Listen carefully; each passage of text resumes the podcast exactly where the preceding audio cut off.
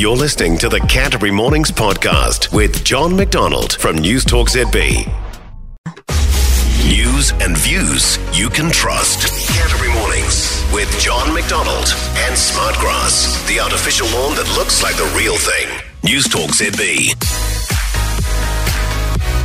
Morning, Canterbury. We are here till midday. It's Tuesday, the 4th of July, although not yet Independence Day in the uh, United States. Not yet, anyway. Probably warmer over there, though. How cold was it this morning?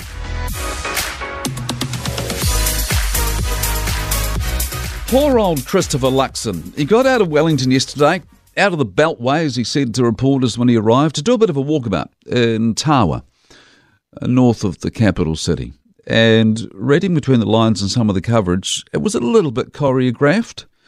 Uh, remember the last election campaign when Judith Collins had those loving admirers planted along Ponsonby Road in Auckland? I think the I think the National Party's moved on from being that blatant. Uh, but the New Zealand Herald is reporting today that the walkabout saw Luxon chatting with, quote, a choreographed mix of National's urban bread and butter put together by the campaign team. So these were small business owners, real estate agents, and dairy owners, plus, from what I saw on the TV news last night, a few randoms out on the street.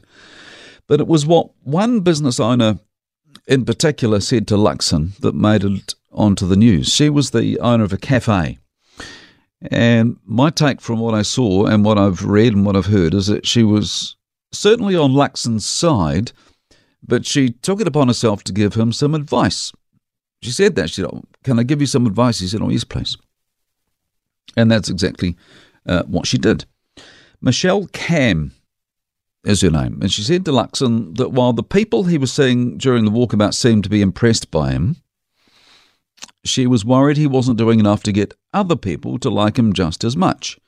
And not just like him, but to vote for him and vote for National. Here's what she told him yesterday. She said, quote, What I hear is we want to change, but we don't know who you are. She said, People don't know you. She said, I really want you to put yourself, put yourself out there more. End of quote. But does it really matter whether people know him or not, or think they know him? I'll get to that.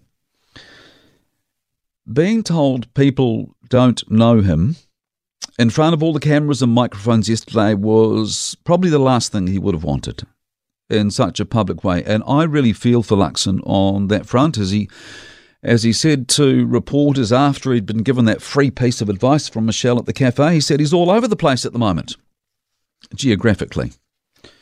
Uh, I'll give you another quote, this time from Christopher Luxon. He said, quote, I was up in Northland last week. This week I'm down deep in Dunedin, all over the country. He said, I'm out every day. He said, I come to Wellington, then I leave as quickly as I can and get out across New Zealand. End of quote. And he does do that. He is all over the country. I've been everywhere, man. That's Christopher Luxon, as he should be, if he thinks he's going to lead National to victory in October. But I do wonder if the purpose of all these visits he makes around the place, or, or, or, more to the point, some of the stuff he gets up to when he goes to these places, I wonder if that's working against him. And I'm thinking of a report I read at the weekend about his visit last week to Northland.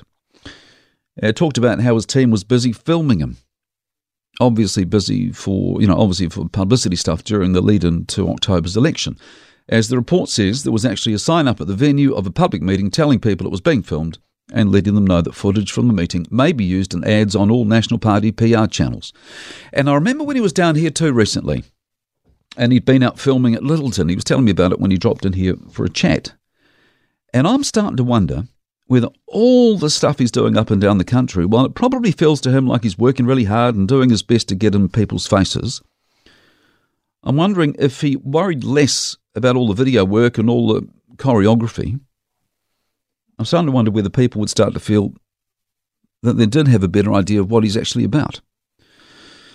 Because, you know, I've met him twice now, not a lot, but twice. And as I'll say to anyone, he is a very nice guy. I mean, I know he's a politician too, and what you see is the version of himself that he wants you to see.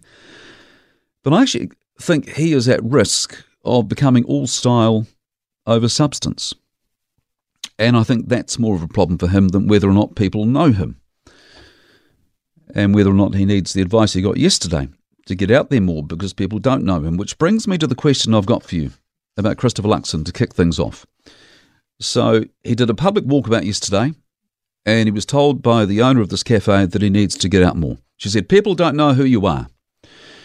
And she's worried about that, and she uh, wants him to put himself out there more, as she said. So here's what I want to know from you Do you think you know enough about Christopher Luxon to know, to know whether you want him to be Prime Minister?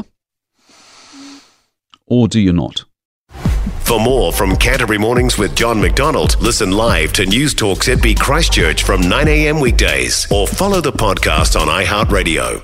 90% of parenting is just thinking about when you can have a break. And when you do take a break, enjoy the Parenting Hangover podcast.